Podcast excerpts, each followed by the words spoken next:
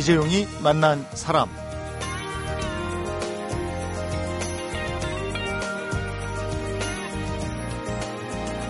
입학 통지서를 받고 초등학교가 아닌 서당에 입학해서요.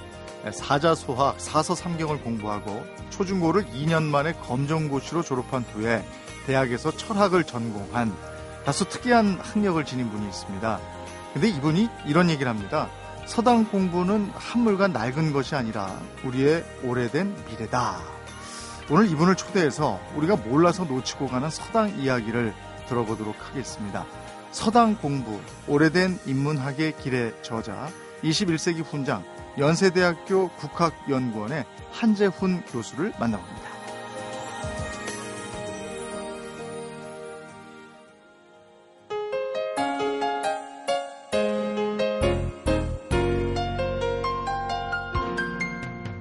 반갑습니다. 어서 오십시오. 네, 안녕하십니까. 네, 오늘은 연세대학교 국학연구원 한재훈 교수와 함께합니다. 에, 지금 이렇게 모습을 뵈면 어, 국적이 조선인가 아니면 대한민국인가 이런 생각이 드는데 대한민국 맞으신 거죠? 예, 맞습니다. 예. 어떤 사람들은 별에서 온 그대라고 하더라고요.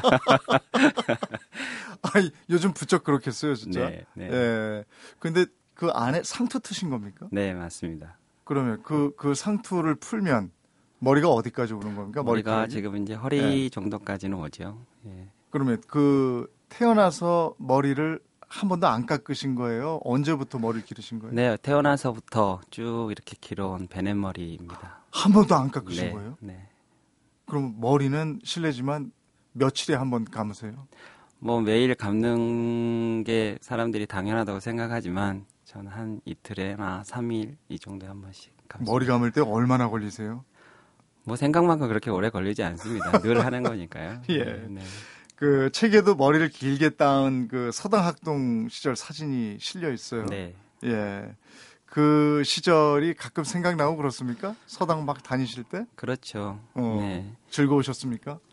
예, 저에게는 즐거운 기억으로 그렇게 있습니다. 그 저희가 그 다큐멘터리 같은 데서 서당 장면이나 이런 걸 보면 네.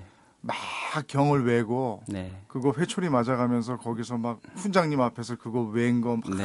되뇌이고 네. 이러던데 네. 근데 그 시절이 그렇게 즐거우셨어요? 네, 그럼요. 저한테는 아주 소중하고 즐거운 어, 그런 기억입니다. 그 취약 통지서를 받은 7살 아이가 네. 서당을 스스로 선택하진 않았을 거 아니에요. 네. 어떤 계기로 부모님의 권유였습니까? 네, 그게 이제 저희 집안 가풍이라고 말씀드릴 수 네. 있는데요.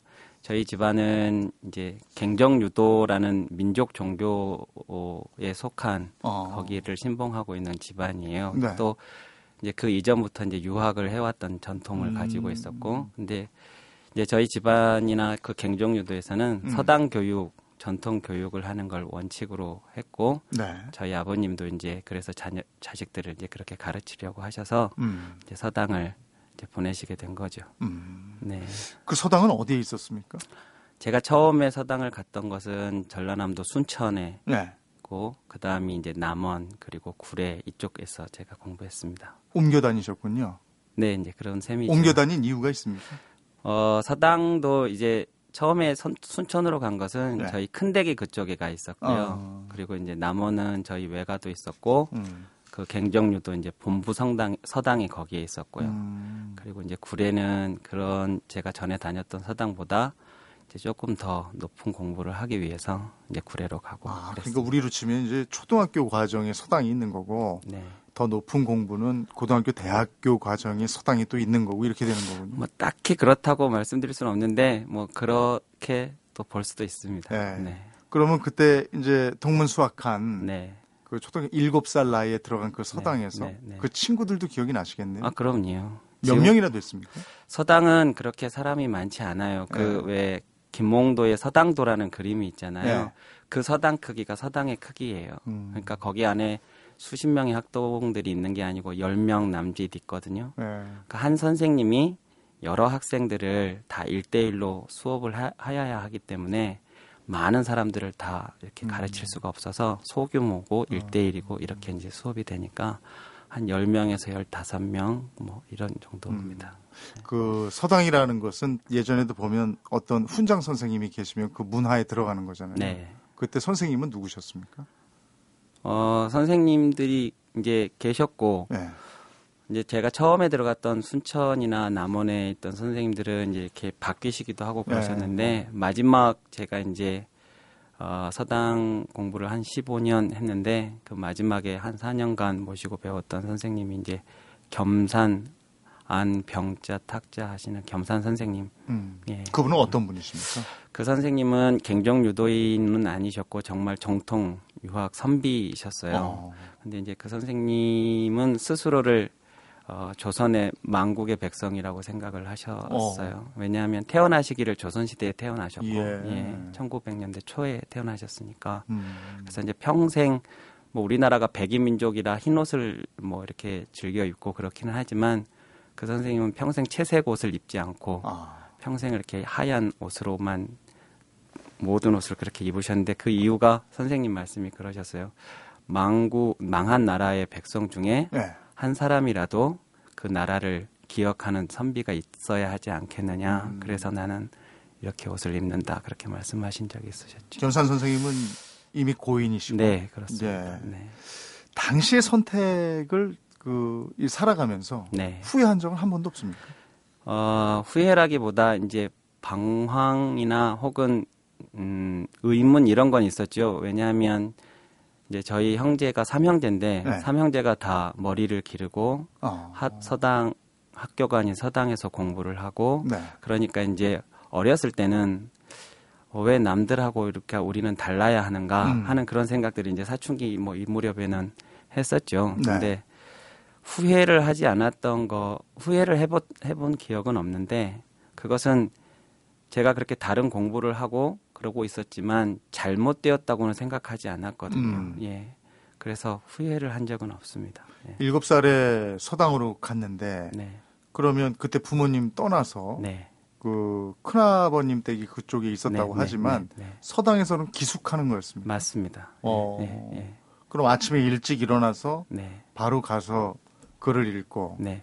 그러니까 서당에서 자요. 어. 자기를 어. 서당에서 자고 서당에서 일어나서 공부하고 이제 밥은 식사는 이제 순천에서는 큰 댁에 가서 밥을 먹고 음. 다시 서당으로 오고 이랬고 이제 구례가 구례 그 마지막 초동소사 거기 같은 경우에는 그곳에서 먹고 자고 이렇게 다 했고 예. 그 그래서 서당은 지금도 다 있습니까? 어, 순천 서당은 지금은 없어졌고요. 네. 남원에는 서당이 있고 네. 지금 초동 서사 구례에 있던 초동 서사는 지금 음. 선생님 돌아가신 후로 이제 서당이 운영이 되지는 않고 선생님을 이제 이렇게 기념하는 공간으로 이렇게 조금 바뀌어 있습니다. 음, 네. 그러면 그때마다 1년에 뭐 한두 번씩 네. 선생님을 기리면서 문화생들이 다 모여가지고 제도 지내고 막 이렇습니다. 네, 이렇게 그런 경우 그렇게 하죠. 음. 예, 거기서. 형님도 지금 그 어디 서당에 훈장 선생님으로 계시는 거 아닙니까? 네, 맞습니다. 저희 형님은 네. 지금 저기 경기도 이천에 네. 도립서당이라는 서당을 운영하고 계세요.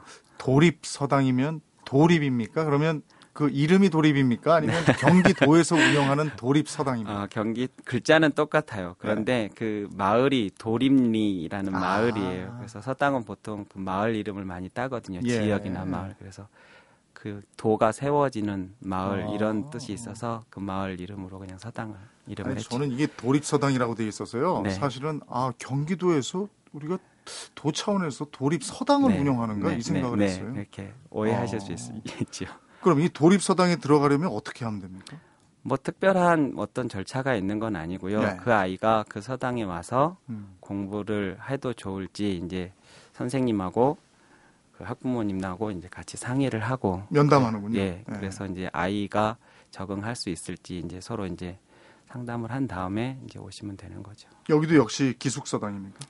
어, 그냥 통학을 해도 되는데 뭐 겨, 거리가 그렇게 가깝지 못하니까 거기에는 이제 상주하는 아이들이 있어요.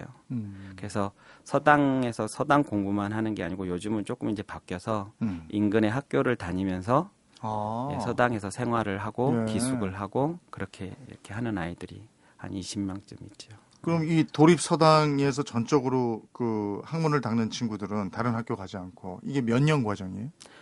그러니까 서당을 온 그 지금 있는 아이들은 서당을 오기 위해서도 온 것이지만 전학을 온 셈인 거예요. 학교로 치면. 어. 그러니까 원래 뭐 서울이라든가 경기 지역이라든가 뭐 다른 여타 지역에서 네. 학교를 다니던 아이들이 이제 서당에 와서 서당 공부도 함께 하고 싶어서 이제 온 경우라서 네. 서당 공부만 저희들이 했던 것처럼 그렇게 하는 아이들은 아니고 네. 이제 혹 서당 공부만 계속 하고 싶다 하는 아이들이 있으면 또 그렇게 할 수도 있지만 많은 수는 이제 학교도 다니고 서당도 공부하고 그렇군요. 예. 학비는 어떻게 됩니까?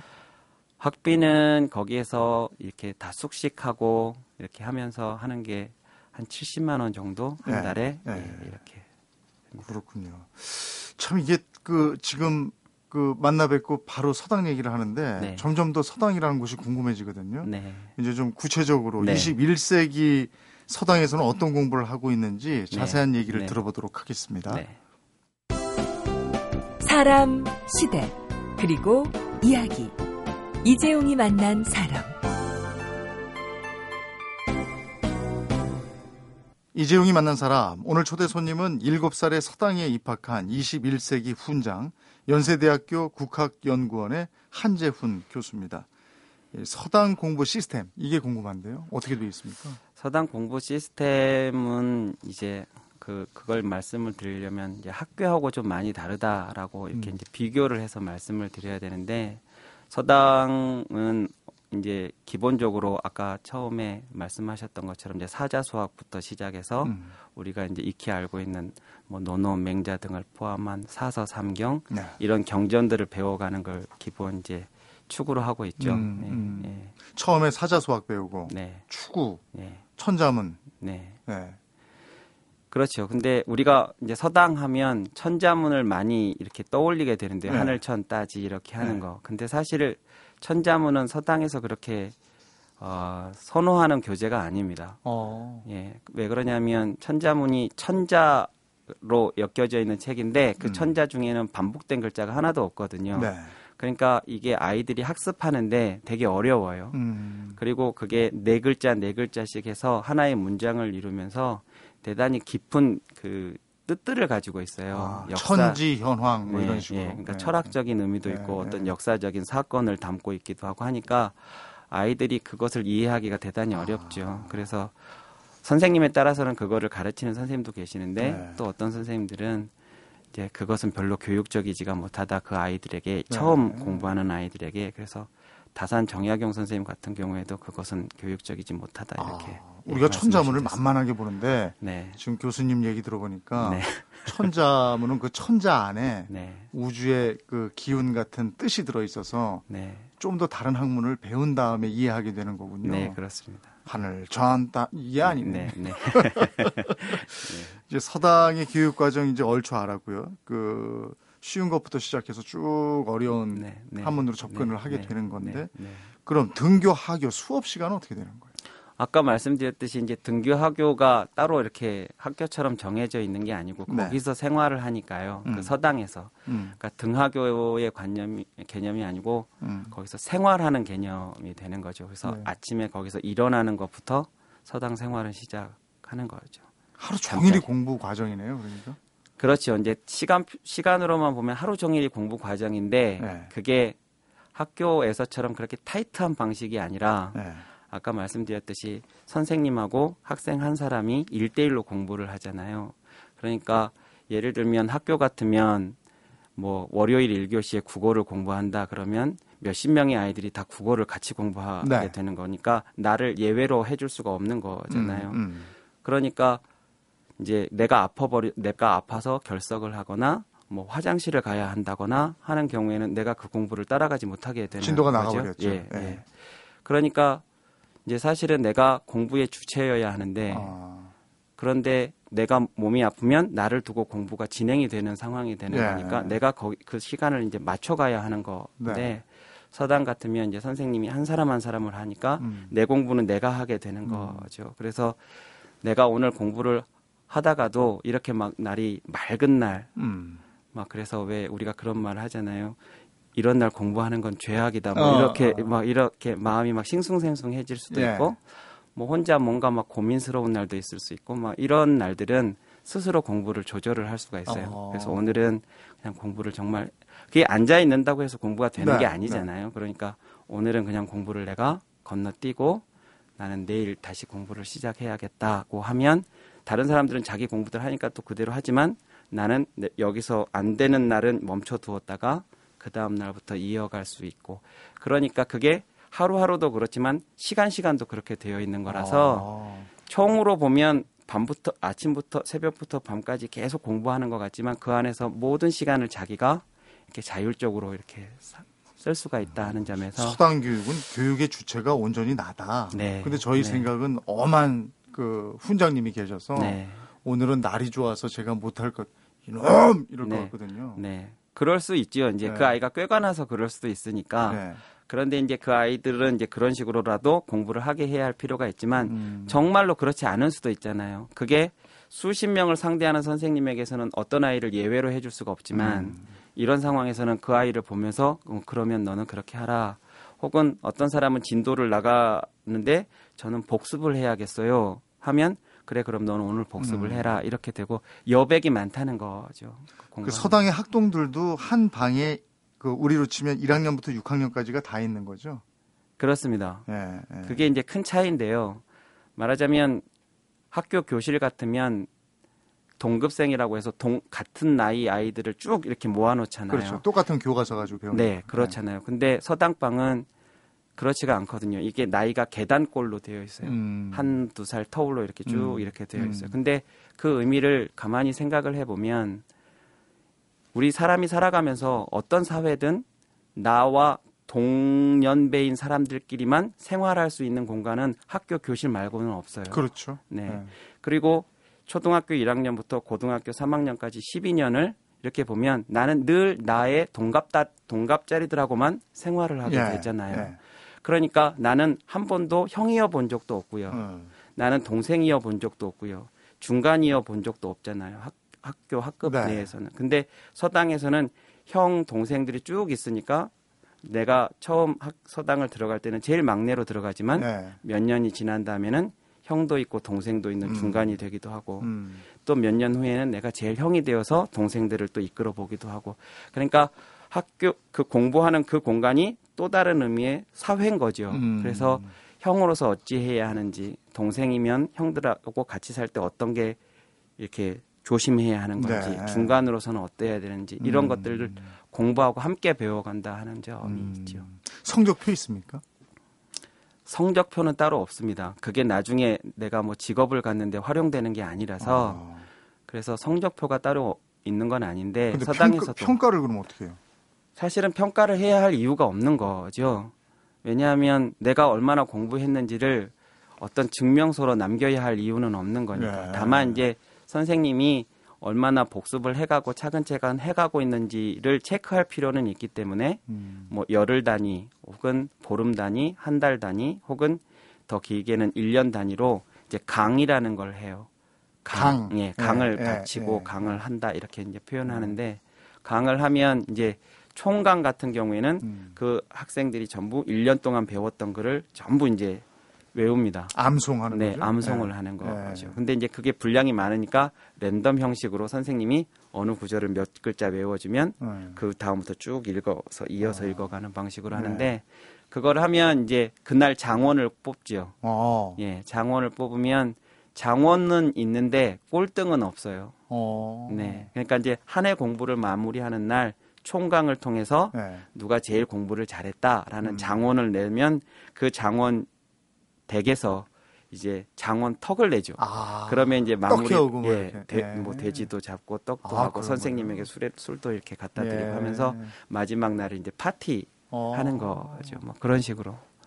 1년 단위로 움직인다면 그럼 여름 방학, 겨울 방학 중에 겨울 방학이 있고 여름 방학은 없는 거예요? 여름 방학은 따로 없고 아. 그것도 이제 자기가 뭐 네. 집안에 집에 좀 다녀오겠습니다. 뭐 하면 누구는 네. 가고 누구는 계속 아. 공부하고 뭐 이렇게 이제 되는 거죠. 얘기할수록 궁금한 게 많아서요. 네. 서당에 한번 다녀보고 싶다는 생각도 드는데 어, 서당 공부로 학교를 마치고 네. 대학교에서 연구 교수로 지금 살아가고 계세요. 네. 이제 한 교수님 얘기를 좀 들어보도록 네. 하겠습니다.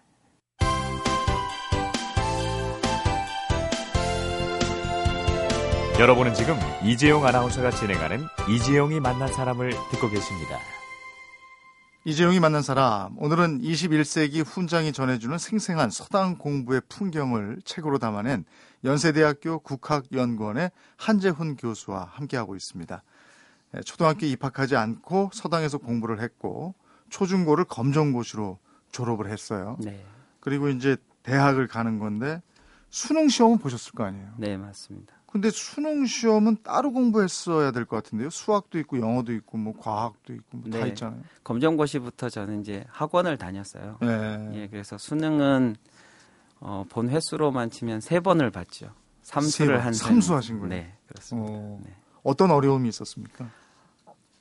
그 어, 제가 이제 학교는 다녀보지 않고 학원만 다녔는데 네. 그 학원 이라는 게 정말 힘든 공간이에요. 어, 예, 다녀보신 분들은 이제 아실 텐데 이게 아침에 들어가면 이게 저는 이제 종합반을 다녔는데 네. 아침에 이제 학원을 가면 밤에 끝날 때까지 나오지 못하도록 이렇게 지켜 주시는 아저씨들이 어. 계세요. 그러니까 그 안에 들어가면 해가 뜨기 전에 들어가서 해가 지고 난 한참 후에 이제 음. 거기를 나오게 음, 되는데 음. 그 기간 동안 그게 이제 아침부터 저녁까지 봄부터 겨울까지 이제 그렇게 쭉 되는데 이게 가만히 이렇게 제가 그때 느낌을 가만히 회상을 해보면 이게 공부하는 공장 같다는 느낌이 듭니다. 왜냐하면 여름에는 엄청 시원한 에어컨을 틀어줘요. 네. 반팔로 있을 수 없을 만큼. 네, 네. 그리고 겨울에는 정말 반팔로 있어야 할 만큼 뜨겁게 또 아. 히터를 또 틀어줍니다. 네. 그러니까 이게 어떤 의미일 수 있느냐면 모든 조건을 우리가 맞춰, 맞춰줄 테니 너희는 공부만 해. 네. 이런 거잖아요. 네.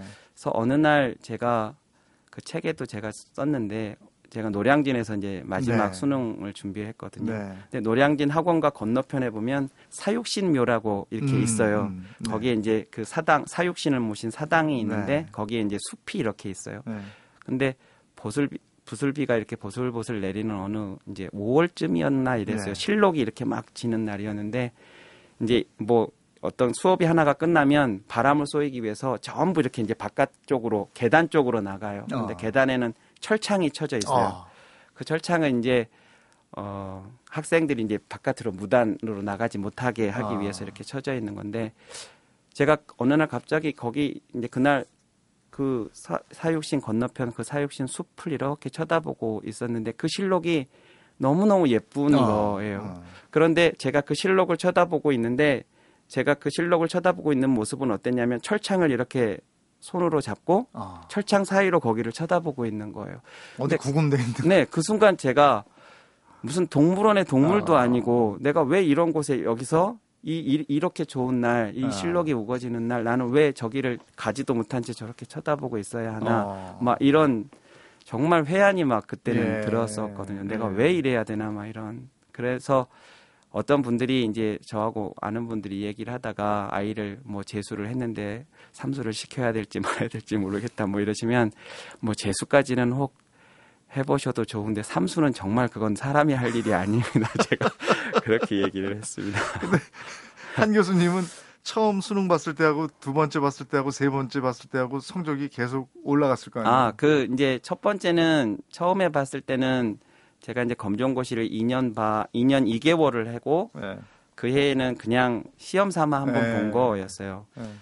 그리고 이제 그 다음에 정말 본격적으로 하려고 했었는데 제가 어느 날 학원에서 공부를 하고 있는데 이 등 쪽에 뭐가 이렇게 꽉친 것처럼 음. 이렇게 충격 같은 게 이렇게 오더라고요. 그래서 그냥 담이 걸린 줄 알았는데 나중에 보니까 그게 결핵이었어요. 아. 그래서 결핵이 걸려서 4월 달인가 결핵이 걸렸는데 그 결핵 약이 엄청 독해요. 아. 그래서 그걸 한 6개월을 이렇게 지속적으로 복용을 해야 되는데 약을 제대로 못 하셨네. 예, 약을 먹으면 막 이게 막 어지러지래요. 어.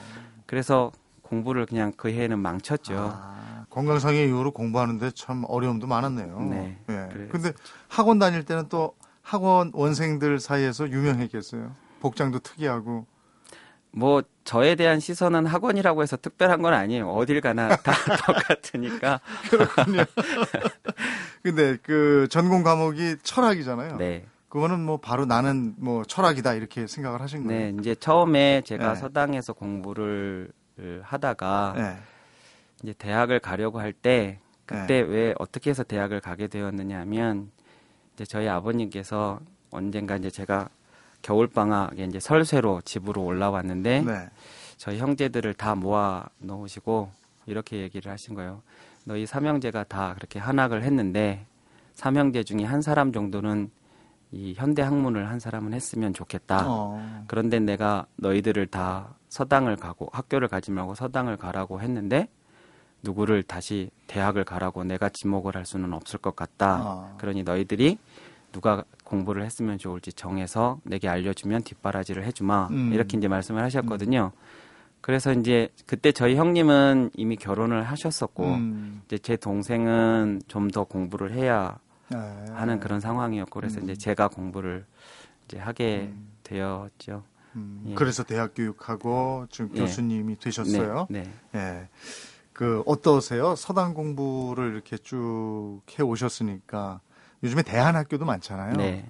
대한 교육으로서의 서당 공부, 서당 교육 네. 장단점이 뭐가 있을 것 같습니다. 그게 대안 교육이라는 것의 의미를 좀 생각해 볼 필요가 있는데요. 네. 사실은 대안 교육이 나오게 된 이유는 공교육이 교육의 어떤 본질을 충족시켜 주지 음. 못하기 때문에 그렇죠. 어떤 사람들이 음. 그 부분을 대안적으로 우리가 네. 이렇게 해보자 하고 시도하는 거거든요. 네.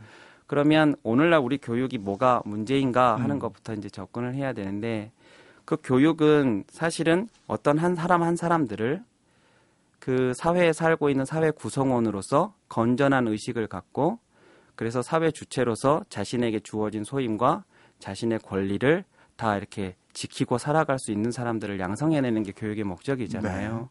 그런데 지금 이제 대학 교육이나 이런 데서 문제라고 지적하는 게 우리 아이들을 너무 경쟁 체제 속에 몰아넣고 그리고 교육의 목적이 온- 온전히 좋은 대학을 가서 좋은 직장에 취직을 해야 하는 것이 이제 목적이 되었는데 네. 그 좋은 직장이라고 하는 게 결국은 돈을 많이 벌 수 있는 음. 그런 직업을 갖게 되는 음. 거잖아요. 그러니까 돈을 많이 벌 수 있는 직장을 가기 위해서 너는 공부하는 과정에서 어떤 고난이 있어도 참아야 한다고 말을 해요. 음. 그러니까 그 과정을 아이들에게 즐길 수 있도록 해주지 못하고 교육받는 과정이 내가 꿈을 키우고 내가 이, 이 시간이 행복하고 이런 느낌을 갖는 과정으로 그 기간을 누리게 만들어주지 않고 참으라고 한다고요. 음. 그러니까 이 아이들이 이제 그것을 잘 적응을 하는 아이들은 그 참아낼 수 있는 아이들은 상관이 없지만 못하는 아이들은 이제 우리가 많이 문제라고 생각하는 뭐 자살이라든가 뭐 이렇게 이제 이렇게 동떨어져 나간다든가 하는 그러니까 교육에서 교육을 받아야 할 아이들이 교육을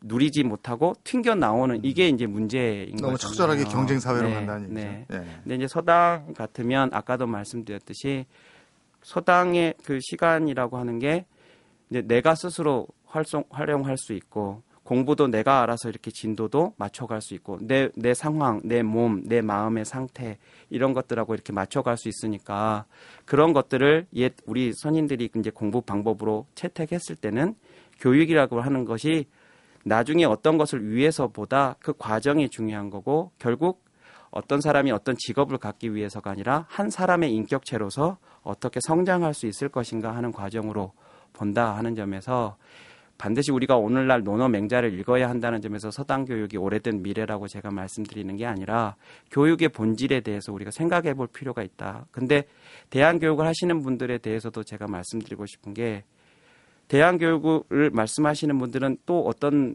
또 어, 현상을 보여주시느냐면 서양의 대안 교육이 어떤가에 대해서만 눈길을 돌려요. 예. 뭐 핀란드에서는 어땠는지, 자연학습장 예, 뭐 예, 이런 예. 쪽. 예. 다른 서양의 유럽의 어떤 교육들이 네. 어떻게 되고 있는 그런데 우리 안에 교육의 전통이 있고 또 우리 안에 교육의 철학이 있고 또 교육을 통해서 사람들을 어떤 사람으로 길러내고자 했는가에 대한 그런 사- 생각들이 있는데 그런 것들에 대해서 이제 모르셔서 음. 아마 예, 이제 그런데 눈길을 주시지 않는 것 같아서 근데 네. 그렇다면은 어떤 성품의 학생이 서당 공부에 맞을까요? 어떤 친구들은 이걸 암송을 한다든지 그걸 다 외워서 강을 한다든지 상당히 부담 느끼는 친구들도 많거든요. 예.